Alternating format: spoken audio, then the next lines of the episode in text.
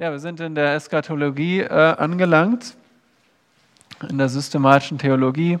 Äh, und die erste Frage, die ich habe, ist, was bedeutet eigentlich dieses Eschatologie? Wer weiß, was sich dahinter verbirgt?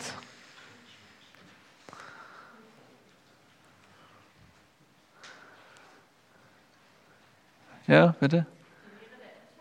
Lehre der Endzeit? Ja, sonst noch Vorschläge? Jemima? Nein. Keine Hand. Macht nur so, deswegen dachte ich.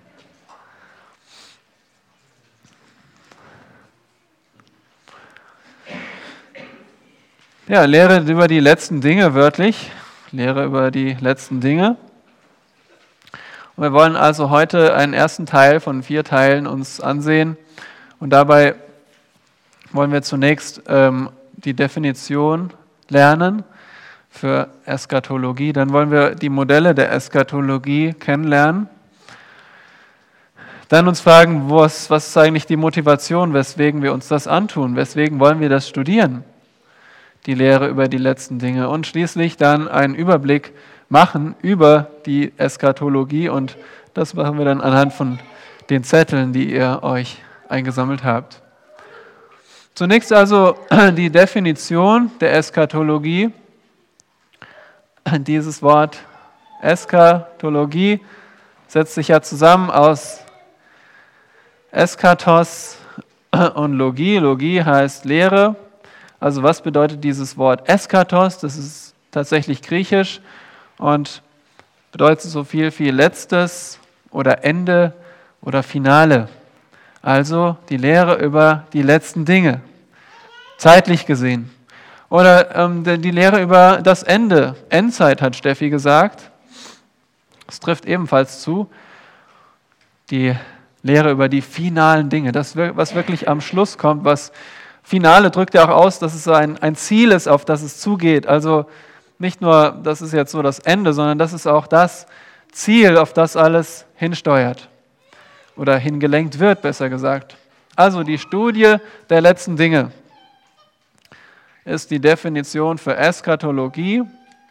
Und wenn wir uns das nochmal anschauen, überlegen, wie verläuft eigentlich Gottes Geschichte mit diesem Universum, dann wissen wir am Anfang, das lernen gerade die Kinder in der Kinderstunde wieder, es geht um die Schöpfung.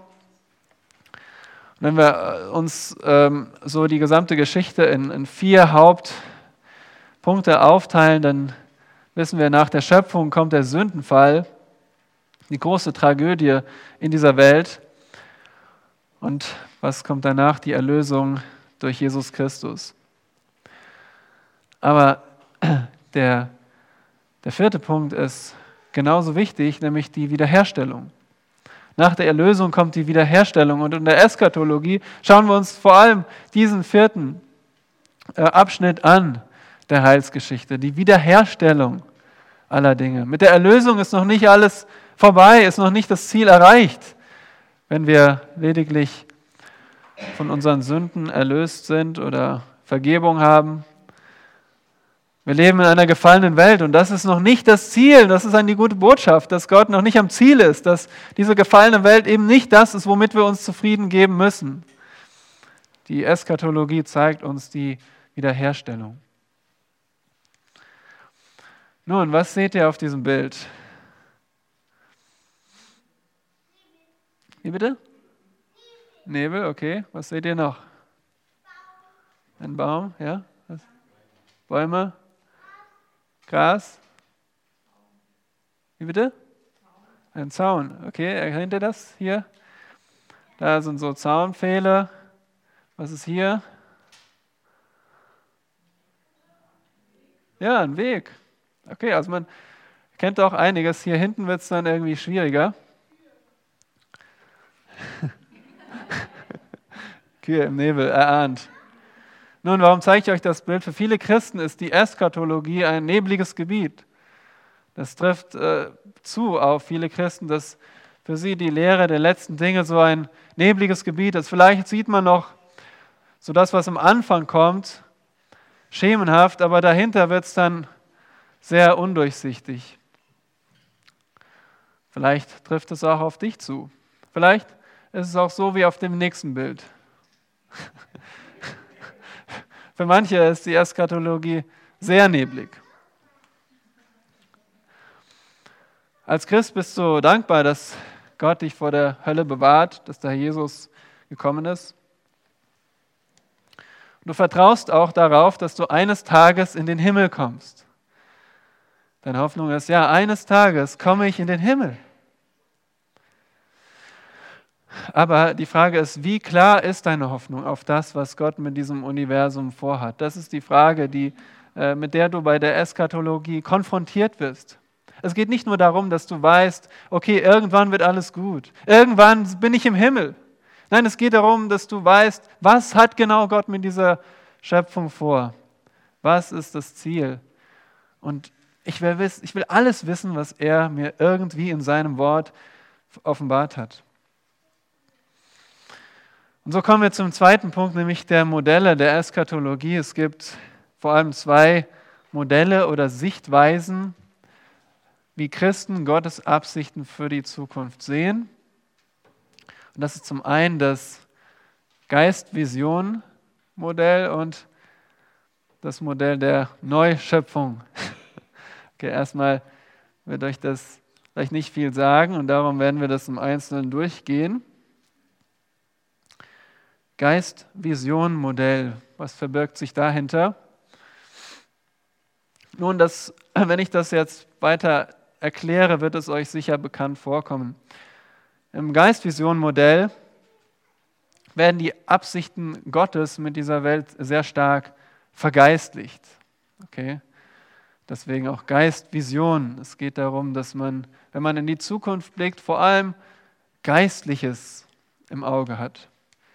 Der Himmel ist darum vor allem oder nur ein geistliches Dasein. Der Himmel ist so eine geistliche Sphäre.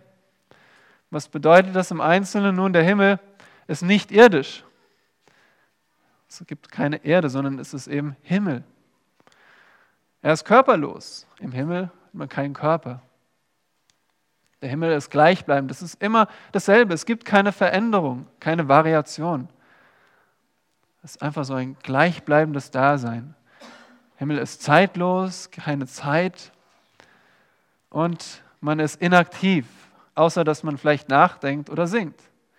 Ja, man trällert Lieder, man ist in Gedanken versunken. Das ist so die äh, Vorstellung vom Himmel nach diesem Modell, nach dieser Sichtweise. Meine Frage an euch ist jetzt, wo ihr aktiv werden könnt, ist, ähm, wo findet ihr dieses Geist-Vision-Modell in unserer Gesellschaft? Wo ist euch das schon mal begegnet?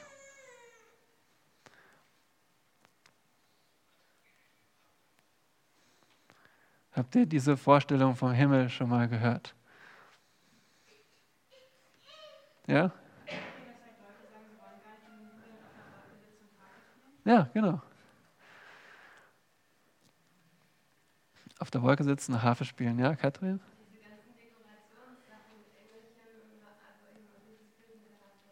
Mhm. Ja, stimmt. Dekoration, ja. Kunst vielleicht. Letzte Woche habe ich mal im Internet eingegeben Himmel oder Heaven und mal nach Bilder gesucht bei Google Bilder und verschiedenes gefunden. Ich wollte euch mal einiges vorstellen. Zum Beispiel dieses hier. Hm, ist das das, was Menschen mit Himmel verbinden? Wie? Ja, wenn man das den Leuten auf der Straße zeigt, was, was verbindest du damit? Himmel, oder? Oder vielleicht dieses hier. So ein Weg, der zwar auf der Erde anfängt, aber dann hier in den Wolken endet, im Licht, in den Wolken. Das ist der Weg zum Himmel, ja? Der Weg zum Himmel geht hoch, aufwärts und dann irgendwo da in den Wolken. Obwohl es hier unten eigentlich auch ganz schön ist. Aber okay. Oder hier dieses hier aus einer Werbung, dessen Produkt ich jetzt nicht nenne, ein, ein Brotaufstrich. Ich habe tatsächlich diese Werbung mir mal angeschaut und ja, da sitzen so zwei Frauen, die sollen auch hier so Flügel haben und essen Frühstück auf weißer Tischdecke. Sieht auch eher so aus, als ob sie in den Wolken schweben. Das ist das, ja, das Klischee vom Himmel, was verwendet wird in Werbung, was sich zunutze gemacht wird. Das, ist, das prägt unsere Gesellschaft. Wir müssen uns fragen, wo kommt das eigentlich her? Wo kommt diese Vorstellung her, mit der wir durch Medien, durch äh, Bilder geprägt werden in unserer Gesellschaft? Nun, das hat vor allem zwei Hintergründe. Ich denke, da kommen wir gleich zu. Erst einmal, was ist eigentlich, wie ist das eigentlich im Christentum verbreitet? Der Autor Randy Alcorn hat mal ein Buch über den Himmel geschrieben. Ich denke, es gibt es auch auf Deutsch. Und ähm, er hat mehr als 150 Bücher über den Himmel gelesen und ihm ist aufgefallen, dass äh, ja, diese Bücher alle betonen, dass der Himmel, dass wir nicht wissen können, wie der Himmel ist. Also Himmel ist etwas, was wir einfach nicht wissen, wie es ist. Und dass, dass es so wunderbar ist, dass wir es uns gar nicht vorstellen können. Also wir wissen es nicht darüber und wir können uns gar nicht vorstellen, wie wunderbar es ist. Es ist einfach nur wunderbar, aber unvorstellbar. Nun, in der Schrift finden wir die Aufforderung, darauf zu hoffen, auf den Himmel zu hoffen, uns darauf zu freuen. Und die Frage ist, ja, die Frage ist, wie kannst du dir etwas vorstellen oder wie kannst du dich auf etwas freuen, das du dir nicht vorstellen kannst, wo du keine Vorstellung von hast? Kannst du dich dann darauf freuen und dem entgegensehen? Das ist ein Widerspruch. Und die Frage jetzt, äh, wo kommt das her? Vor allem zwei äh, zwei Gründe. Das erste ist Verwechslung. Verwechslung, nämlich diese Vorstellung mit äh, Wolken und äh, körperlosem Dasein, es wird, ähm, kann eine Verwechslung sein mit dem Zwischenzustand der Seele nach dem Tod und vor der Auferstehung. Und zwar, wenn der Herr Jesus dem Verbrecher am Kreuz sagt, was hat er ihm gesagt? demjenigen, der sich bekehrt hat, noch in letzten, letzter Minute. Wer weiß das? Ja, Kaleb?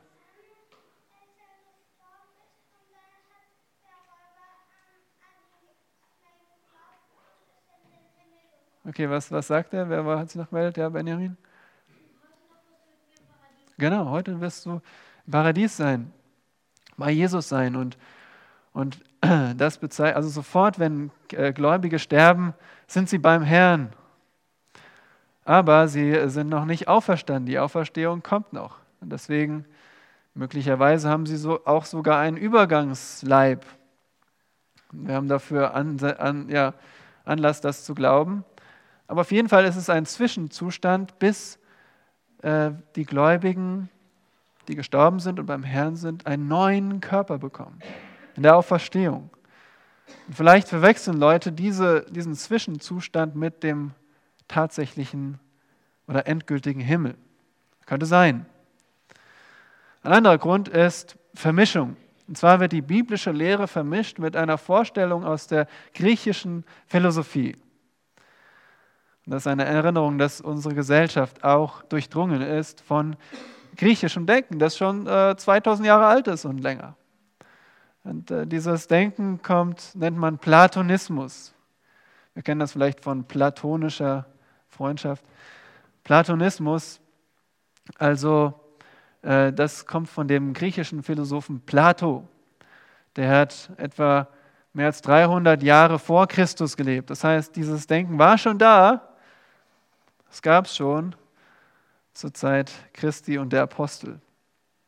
Und was sagt dieser Platonismus, ich habe es hier kurz zusammengefasst, nämlich Materie ist schlecht, aber Geist, Geist ist der, das höhere Level. Das heißt, das Körperliche wird degradiert und als schlecht angesehen. Geistliches ist das, was wirklich zählt und höheres Level hat. Und Ewigkeit ist so ein äh, gleichbleibender Zustand ohne Veränderung. Ewigkeit hat man sich so vorgestellt, das war einfach schlicht das Sein, Existieren ohne, ohne Veränderung, ohne Wandel. Und jetzt merkt er, wie dieses Denken, wenn das sich mit Christentum vermischt und der Vorstellung vom Himmel, dann kommt dieses Modell heraus.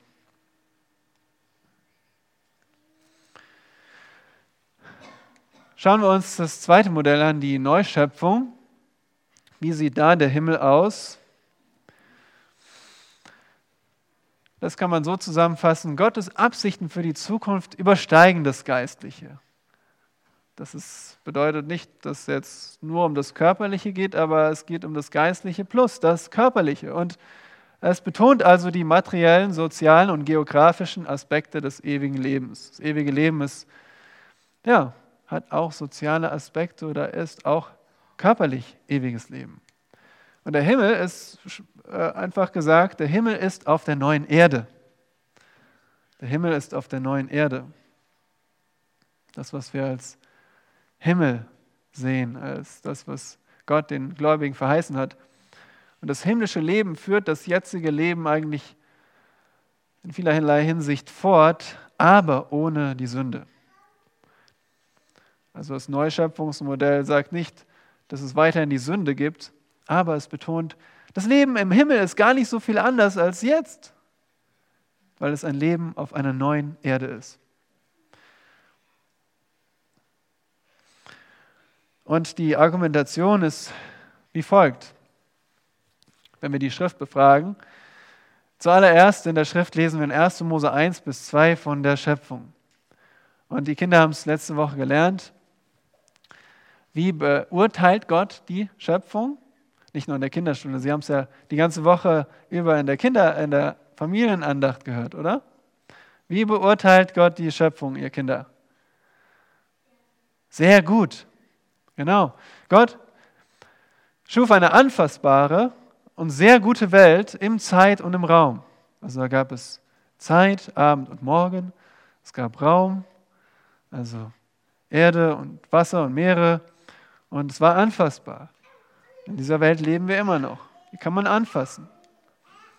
Nun gab es den Sündenfall und äh, die ganze Welt wurde dem Fluch unterworfen. Nicht nur unser Denken, sondern auch unser Körper, die Tiere, die Pflanzen, alles wurde dem Fluch unterworfen. Und dann kam Christus. Diesen Vers können wir gerne mal aufschlagen in Kolosser 1, Kolosserbrief.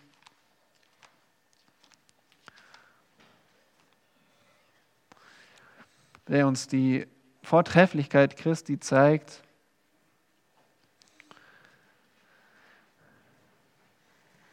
Christus ist alles, was wir brauchen. Er ist genug. Und er ist nicht nur oder gerade eben nicht Teil der Schöpfung, sondern er ist der Schöpfer selbst. Kolosser 1, Vers 15 wird gesagt, dass er der Erstgeborene aller Schöpfung ist also er hat die, den ersten Vorrang in der Schöpfung. Warum? Vers 16, denn in ihm ist alles in den Himmeln und auf der Erde geschaffen worden. Aber er ist nicht nur der Schöpfer, sondern er ist auch derjenige, der sich hingegeben hat in seinem Tod. Und wer liest uns mal bitte Vers 19 bis 20?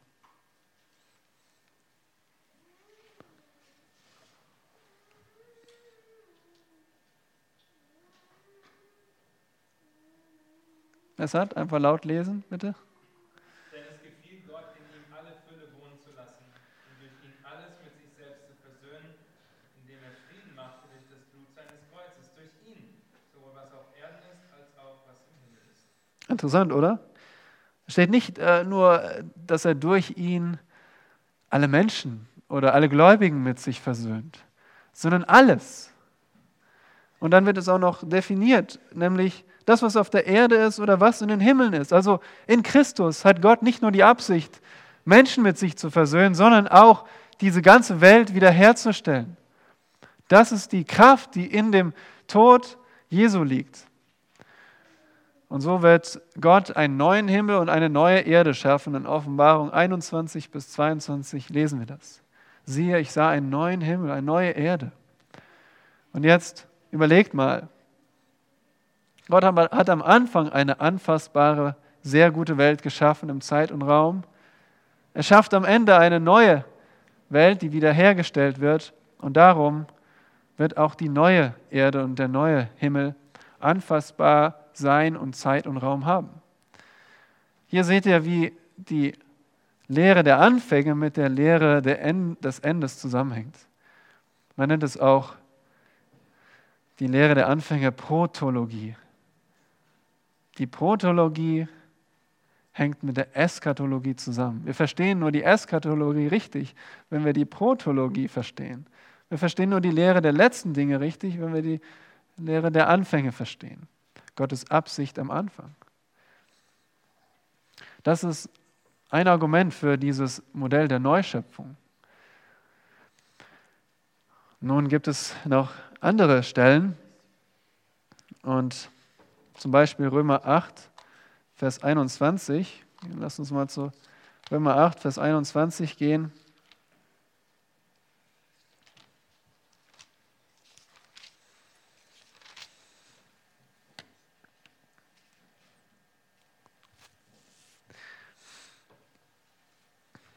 Und da geht es darum, dass äh, die Schöpfung der Nichtigkeit unterworfen wurde als infolge des, des Fluches.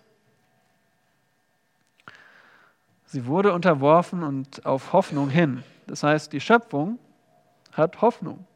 Welche Hoffnung? Vers 21, dass auch selbst die Schöpfung von der Knechtschaft der Vergänglichkeit frei gemacht werden wird zur Freiheit der Herrlichkeit der Kinder Gottes. Also die Schöpfung ist wie ein, ein Sklave, der gebunden ist und der frei werden will von dieser Vergänglichkeit, von dem Tod. Und ist eine, eine wirklich lebendige Hoffnung, weil Gott wird die Schöpfung aus dieser Knechtschaft befreien in der Zukunft. Und hier sehen wir, dass die Schöpfung wiederhergestellt wird. Eine Lehre der Schrift. Zweitens sehen wir, dass Menschen körperlich auferstehen. Es gibt also ein körperliches, ewiges Leben. Schon im Alten Testament, Daniel 12, Vers 2, ist das vorhergesagt. Wir sehen, das Tierreich wird wieder aufblühen. Jesaja 65 ist ein Kapitel, das von dem neuen Himmel und der neuen Erde spricht. Wir sehen, dass menschliche Kultur wieder gepflegt wird. Offenbarung 21. Wir können gerne mal ans Ende der Bibel gehen, in Offenbarung 21 und 22. Offenbarung 21 ist eben, beginnt damit, dass Johannes, der die Offenbarung schreibt, einen neuen Himmel und eine neue Erde sieht. Und dann beschreibt er das neue Jerusalem. Und in dem neuen Jerusalem, da gibt es keinen Tempel, denn Gott wohnt direkt bei den Menschen. Er ist selbst die Sonne er strahlt so hell, Gottes Ausstrahlung ist so hell, dass er alles erleuchtet. Und dann steht in Vers 24, in Offenbarung 21, und die Nationen werden in ihrem Licht wandeln und die Könige der Erde bringen ihre Herrlichkeit zu ihr. Was lernen wir aus diesem Vers über die Menschen? Wie, wie, wie werden sie beschrieben?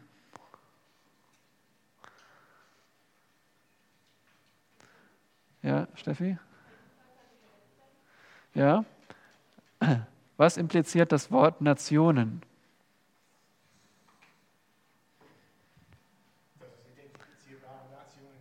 Ja, mindestens zwei, oder? Also werden wir nicht alle auf einmal gleich sein, sondern es gibt Nationen, wie es heute verschiedene Nationen gibt. Das ist also nichts Schlechtes. Außerdem bringen sie ihre Herrlichkeit zur Stadt. Also ein Hinweis darauf, dass es Kultur gibt, ja? dass sie, äh, was auch immer das bedeutet, äh, Geschenke bringen oder das, was sie zur Ehre Gottes ähm, darbringen. Dann äh, sehen wir in der Schrift, dass Nationen wiederhergestellt werden. Offenbarung 22 steht das ebenfalls. Der Baum des Lebens trägt Früchte zur Heilung der Nationen gibt also Nationen, es wird wohl wieder Politik geben, mit dem Herrn als König, aber nicht Politik, wie wir es vielleicht jetzt kennen, mit Sünde. Es wird Dienst für Gott geben, wir werden Gott dienen. Und das alles impliziert, dass es Zeit gibt, ja, dass es Abfolge, eine Abfolge von ja, genau. Wenn, wenn sie zum Beispiel Herrlichkeit zur, ihre Herrlichkeit zur Stadt bringen, wenn du jetzt zum Beispiel einen Brief zum Briefkasten bringst, äh, dann Wie lange dauert das? Sechs Minuten, okay. Also Zeit. Also merkt ihr schon, es gibt im Himmel auch Zeit. Es gibt Wohnungen. Wir werden in Wohnungen wohnen. Äh, und es gibt Essen und Trinken. Denn die, es gibt Früchte vom Baum des Lebens. Es gibt Essen, es gibt Trinken. Wir werden uns auch erinnern. Es gibt Erinnerungen. Es gibt Feste, Emotionen. Also diese, diese, der Himmel ist gar nicht so viel anders als unsere jetzige Erde. Das ist das, was die Schrift sagt. Und diese Sichtweise war auch die vorrangige im ersten und frühen zweiten Jahrhundert. Das ist das, was die Apostel geglaubt haben, worauf sie gewartet haben, gehofft haben. Und deswegen mein Argument, dass das auch die Sichtweise ist, die, wie wir den Himmel und die Zukunft sehen sollen. Das also so, um uns auf, den, um auf die Spur zu bringen für die Eschatologie, worauf wir uns freuen, worauf, was, wovon wir lernen wollen, wie wird das sein. Und jetzt ist es hoffentlich für euch auch besser vorstellbar, worauf wir uns freuen. Auf eine vollkommene Welt, in der wir mit Körper und Geist leben, wo wir Essen genießen, wo wir äh, nicht für uns leben, sondern Beziehungen pflegen, wo wir äh, ja, reisen zur Stadt Jerusalem, äh, wo, wir, wo es Tiere gibt, wo wir Gott dienen. Was motiviert uns sonst noch für die Eschatologie? Ähm, das geht einmal zu Hebräer Kapitel 6.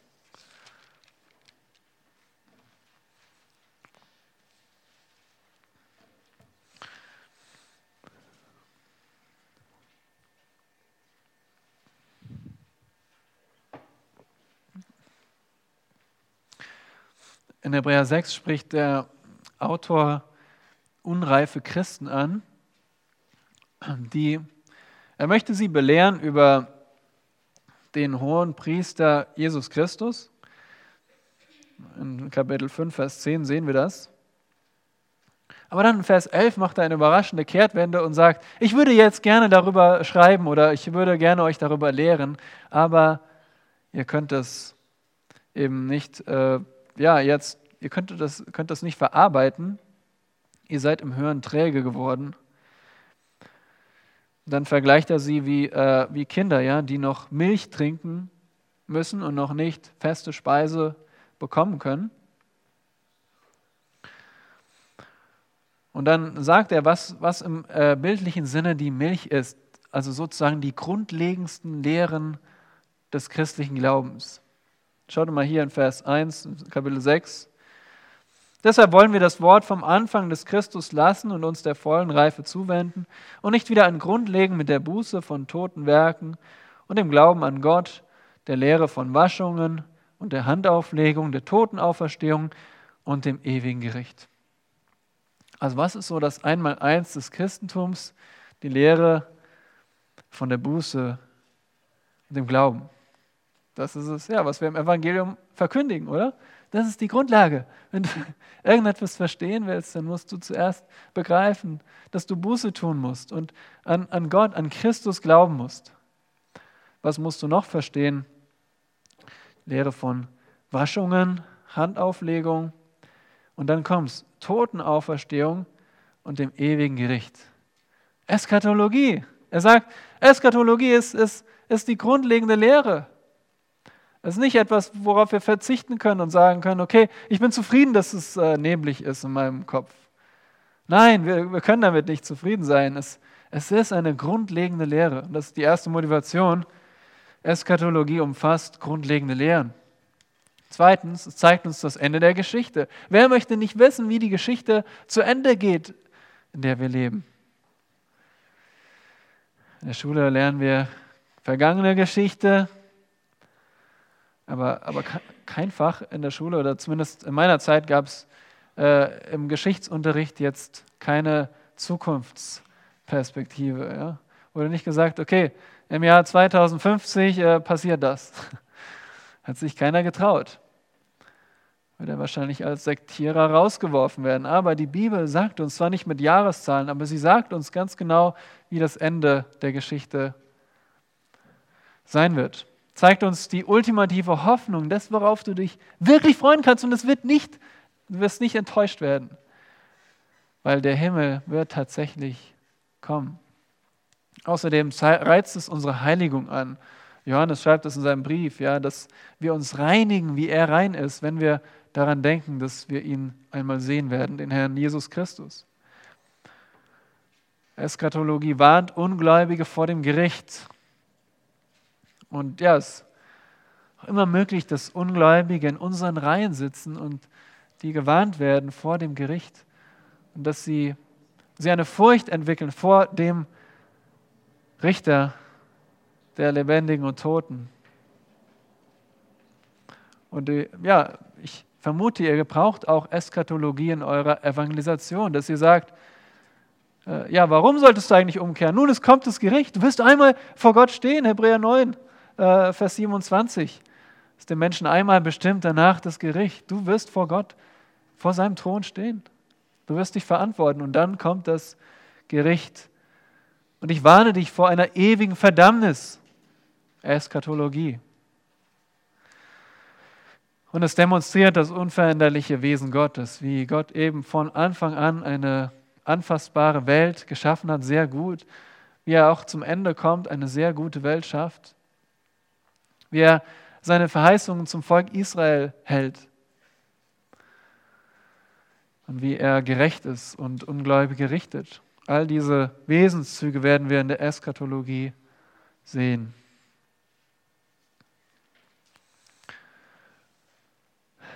Habt ihr bis zu diesem Punkt Fragen? Dann dürft ihr sie gerne stellen.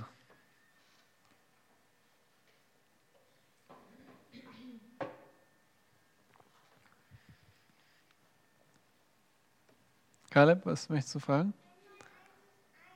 Genau. Das war jetzt keine Frage, sondern eine Aussage. Okay, kommen wir jetzt zur, oh, zeigt uns unsere persönliche Zukunft, noch etwas vergessen. Ja, also das ist ähm, der, dieser, das Merkmal der Eskatologie, es zeigt uns nicht nur das Ziel ähm, der generellen Geschichte, sondern auch unser persönliches, äh, unsere persönliche Zukunft. Entweder eben im, äh, in der neuen, neuen Erde, neuen Himmel oder in der Verdammnis. Also sehr, sehr wichtige Wahrheit. Kommen wir zum Überblick über die Eskatologie und ihr habt jetzt drei Zettel, die ihr dann zu Hause zusammenkleben dürft. Von links nach rechts, Seite 1 bis 3. Jetzt könnt ihr einfach die Seite 1 mal zur Hand nehmen und vielleicht seid ihr jetzt schockiert, dass da so viel drauf ist. Das ist also eine Übersicht vor allem von den Ereignissen, die in der Zukunft auf uns zukommen. Das basiert auf dem, was die Schrift uns sagt über die Zukunft. Und darum seht ihr auch Bibelstellen immer wieder verteilt über diese Blätter. Wie ich darauf gekommen äh, bin, ist eine, eine Darstellung von Dieter, unserem lieben Dieter, der diese Übersicht im Jahr 2011 uns mal beigebracht hat. Und ich habe sie ähm, eben nochmal weiter bearbeitet, ein bisschen angepasst, äh, neue Bildchen gesucht. Und ähm, die Bildquellen findet ihr auf der dritten Seite. Und wir wollen einfach jetzt diese ähm, Übersicht mal durchgehen, weil das ist die Grundlage für die nächsten drei Bibelstunden da das so viele Ereignisse sind, wollen wir sie im Einzelnen nochmal durchgehen in den kommenden Bibelstunden und heute einfach mal einen Überblick bekommen über diese zukünftigen Ereignisse. Diese Ereignisse haben zum Teil sogar Jahres- und Tagesangaben.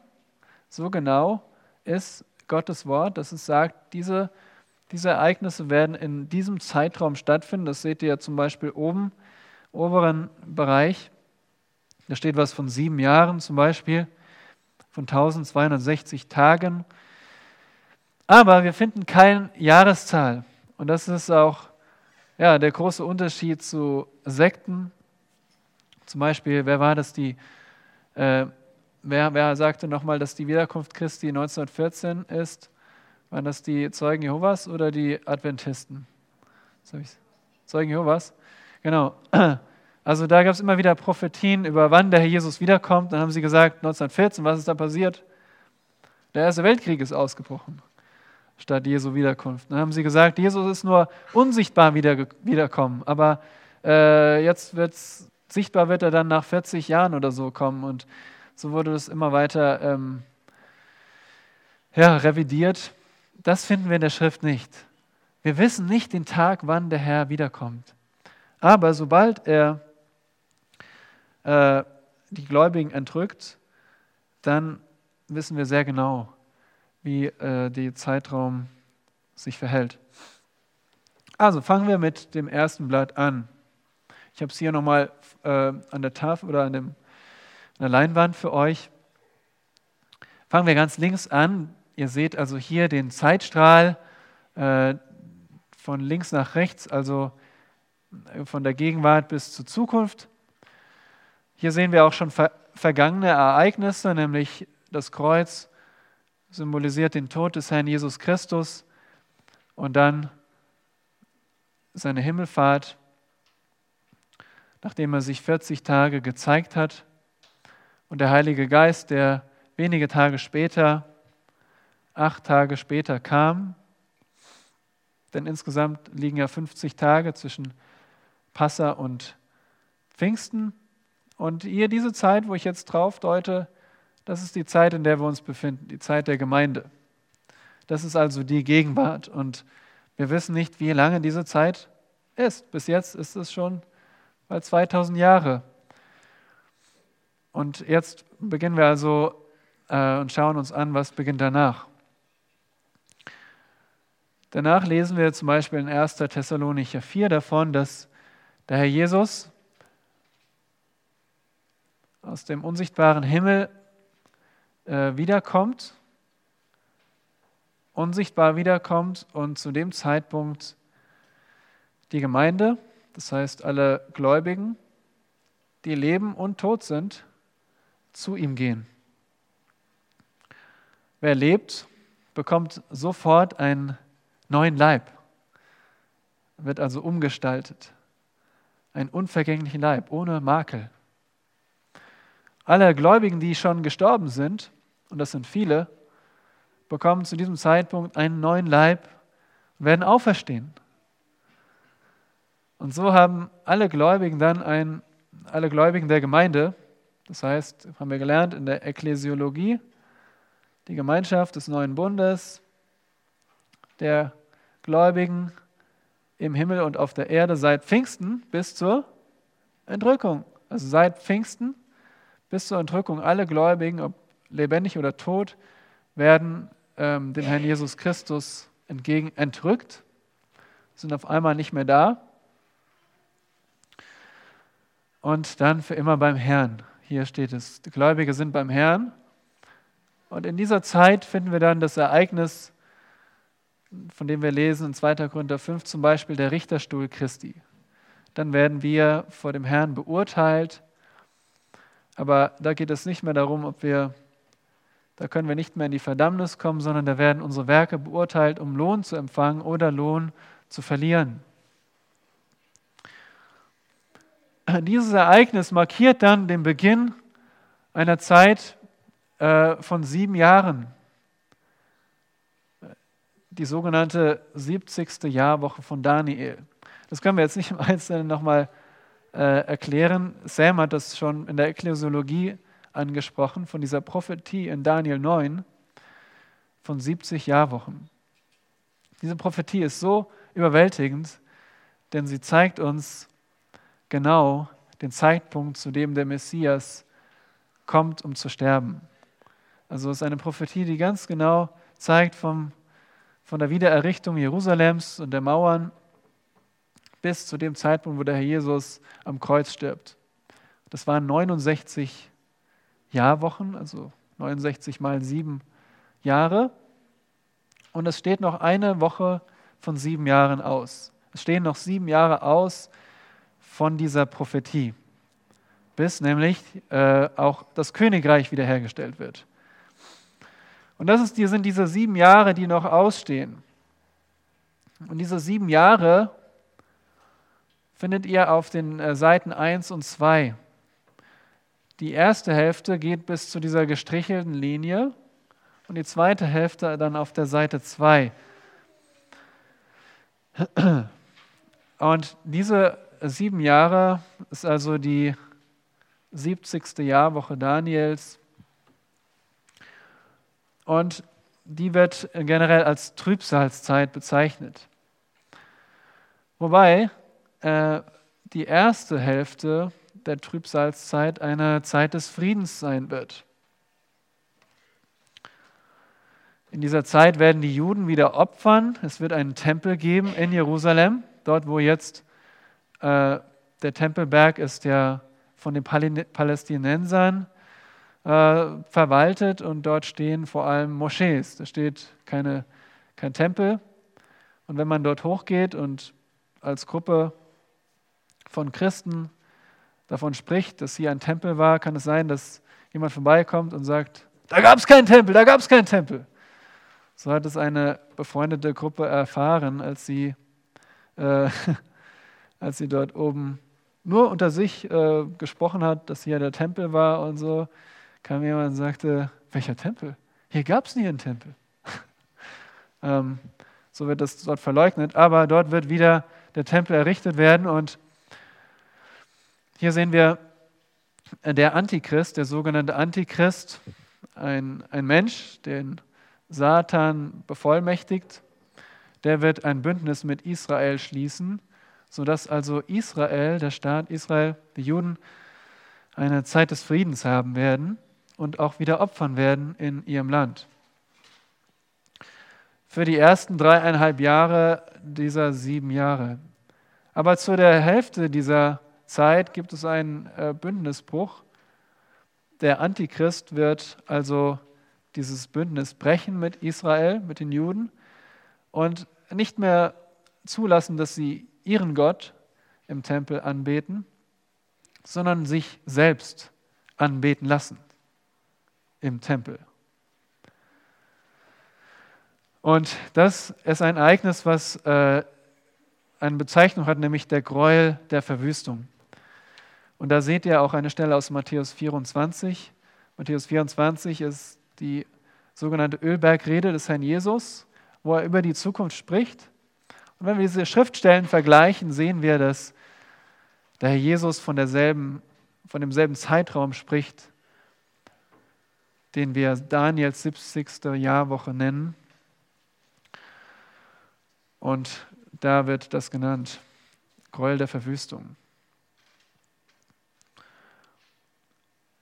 Dann weswegen die Trübsal Trübsal heißt, ist, weil sie eine Zeit von unvorstellbaren Gerichten sein wird. So schlimm, wie es die Welt noch nie gesehen hat. Ein Ausdruck des Zornes Gottes, wie er unbeschreiblich ist. Und diese Gerichte folgen dann in der zweiten Hälfte der Trübsalzeit oder der sieben Jahre 1260 Jahre ergeben, 1260 Tage ergeben eben dreieinhalb Jahre.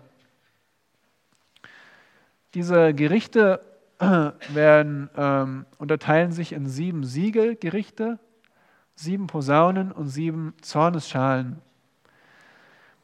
Nun habt ihr jetzt bemerkt, dass ich diese, diese Gerichte hier in die zweite Hälfte der sieben Jahre eingeordnet habe. Das ist aber nicht unbedingt festgenagelt, weil das wird nicht genau gesagt. Das ist meine Vermutung aus bestimmten Gründen, dass das in der zweiten Hälfte passiert. Aber es ist möglich, dass vielleicht, ähm, ja, dass das schon vorher beginnt, aber Wie gesagt, generell diese, sind diese ersten sieben Jahre als, als Friedenszeit, ersten dreieinhalb Jahre eine Friedenszeit und dann ähm, wird davon gesprochen, dass der Zorn Gottes ausgegossen wird über diese Erde. Und das wird äh, zum einen die Juden treffen und viele Juden werden sich bekehren äh, und Buße tun, aber auch viele äh, Menschen aus den Heiden werden sich bekehren in dieser Zeit und verfolgt werden. Also diese, diese was, was verbirgt sich hinter diesen Gerichten? Ähm, wir haben das auch in der äh, Bibel, in der Gebetsstunde letzten Male gelesen. Aber als Beispiel äh, wird, es, wird der Antichrist Krieg führen in der Welt. Es wird Hungersnot geben. Ähm, und dann vor allem in den, die Posaunengerichte sind so heftig, dass eben der dritte Teil aller Bäume brennt. Stell euch mal vor, jetzt brennt also ein relativ kleines Stück in Brandenburg. Äh, stellt euch mal vor, die, ein Drittel aller Bäume auf der ganzen Welt brennen. Oder ein dritter Teil des Meeres wird zu Blut. Ein, ein Drittel aller Schiffe wird zerstört. Ein Drittel aller Wasserquellen wird eben äh, bitter. Dann wird der Sonne, die Sonne und der Mond verfinstert und ähm, es wird Dämonen geben, die die Menschen plagen. Und und dann lesen wir davon, dass ein dritter Teil aller Menschen äh, stirbt zum, zur Zeit der sechsten Posaune. Muss mir vorstellen, ein Drittel. Stell dir vor, jetzt haben wir was, sieben oder acht Milliarden. Ja, stell dir mal vor, zwei bis drei Milliarden Menschen auf einmal ausgelöscht. Das ist das, was da passiert in dieser Zeit. Und das siebte Siegel entspricht äh, den sieben Posaunen und die siebte Posaune umfasst die sieben Zornesschalen. Und es wird immer, die kommen immer kürzer hintereinander, immer heftiger. Und am Ende dieser dreieinhalb Jahre kommt Jesus Christus mit den Heiligen, also mit uns, wenn wir jetzt an ihn glauben, wieder aus dem unsichtbaren Himmel auf die sichtbare Erde, auf den Ölberg in Jerusalem. Zu dem Zeitpunkt werden die Heiligen aus dem Alten Testament, also wer kennt einen Heiligen aus dem Alten Testament? Wie? Abraham. Bitte mal laut, lauter, deutlicher. Noah, Benjamin, David, Isaak werden auferstehen. Außerdem auch die Märtyrer aus dieser Zeit der, der Trübsal, die sogenannte erste Auferstehung. Der Antichrist wird vernichtet und sein Helfer. Der Jesus wird alle noch lebenden Menschen richten. Die Ungläubigen werden gerichtet und die Gläubigen lebenden Menschen aus den Heiden werden die Erde bevölkern, zusammen noch mit den gläubigen Juden. Und der Jesus wird kommen, um das Hochzeitsmahl zu feiern. Davon lesen wir in Offenbarung 19. Ihr wisst ja, der Herr Jesus hat eine Braut und er wird auch ein Hochzeitsmahl feiern. Und dann beginnt das sogenannte Königreich Gottes auf der Erde das tausendjährige Reich, das Millennium. In dieser Zeit ist Satan gebunden. Satan, der kein Mensch ist, sondern ein gefallener Engel, also ein Geistwesen, er wird gebunden sein. Und für tausend Jahre wird der Herr Jesus auf der Erde regieren. Und nach diesen tausend Jahren wird der Satan noch ein letztes Mal seine, eine Möglichkeit haben, Menschen zu verführen er wird eine Rebellion anführen und von dem Herrn Jesus Christus ein, ein für alle Mal besiegt werden. Also er ist ja schon besiegt am Kreuz, aber er ist immer noch am Wirken und wird dann in das ewige Feuer, in die Hölle geworfen werden. Und zu diesem Zeitpunkt werden auch alle übrigen Toten auferstehen. Also ungläubige Menschen, die jetzt sterben, werden äh, erstmal ohne Körper oder ja, werden jetzt nicht äh, mehr auf der Erde sein. Bis zu diesem Zeitpunkt werden sie, dann werden sie auferstehen. Das heißt, ein, ein Leib bekommen, einen Körper bekommen und dann vor Gottes Thron erscheinen. Das nennen wir den großen weißen Thron oder das jüngste Gericht, habt ihr sicher schon mal gehört. Also das letzte Gericht. Und da werden Bücher geöffnet werden und jeder Mensch wird anhand seiner Werke beurteilt werden. Aber es gibt auch ein Buch des Lebens, in dem alle Gläubigen äh, stehen, die Namen der Gläubigen, die Gott vor Grundlegung der Welt erwählt hat.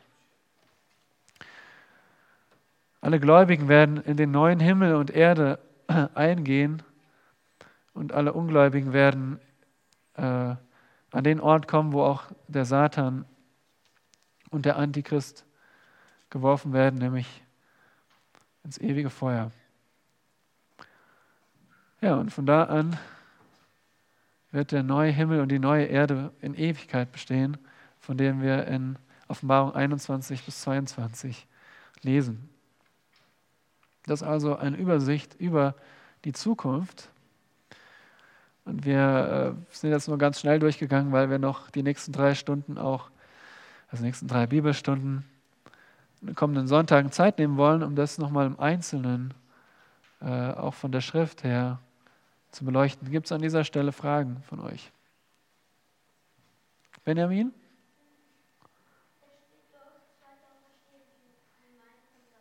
Ja, das, ja, zweite Auferstehung ist nicht, dass Menschen zweimal auferstehen, sondern das ist die Auferstehung aller Menschen, die gerichtet werden und ähm, ja, und dann in die Verdammnis kommen. Während die erste Auferstehung eine Auferstehung von nur gläubigen Menschen ist, nämlich von den Märtyrern der Trübsalzeit und den Gläubigen des Alten Testaments. Deswegen ähm, diese Begriffe erste und zweite. Also erste Auferstehung sind nur gläubige Menschen, zweite Auferstehung ungläubige Menschen.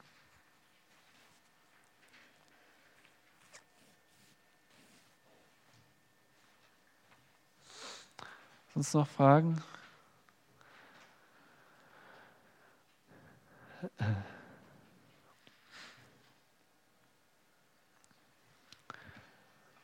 Für wen von euch ist das so äh, recht neu. Also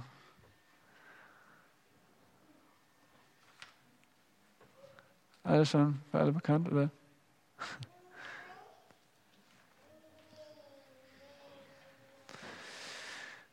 Gut, dann ja?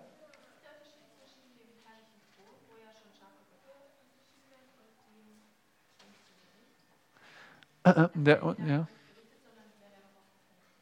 Ja, das ist eine gute Frage. Ähm, dieser, dieses Gericht wird in Matthäus 25 beschrieben und es ist ein Gericht ausschließlich über noch lebende Menschen, während das jüngste Gericht ein Gericht ist über die Toten, die auferstehen werden. Dieses Gericht zu Beginn äh, des Millenniums ist ein Gericht über lebende Menschen und ein Gericht über Menschen, die nicht aus den Juden sind, also Nicht-Juden, Heiden. Und unter diesen Heiden gibt es Gläubige, also du musst dir vorstellen, in dieser Trübsalzeit gibt es Verfolgung. Und viele Gläubige werden den Märtyrertod sterben. Aber es gibt auch Gläubige, die es schaffen, durch Gottes Hilfe äh, dem Tod zu entrinnen, die vor der Verfolgung fliehen. Und so gibt es auch dann noch Menschen aus den Heiden, die noch leben. Und, und ähm, die werden alle vor dem Thron erscheinen und die Gläubigen werden als Schafe bezeichnet und gehen in das tausendjährige Reich. Und die ungläubigen Heiden werden als Böcke bezeichnet und gehen direkt in das ewige Feuer.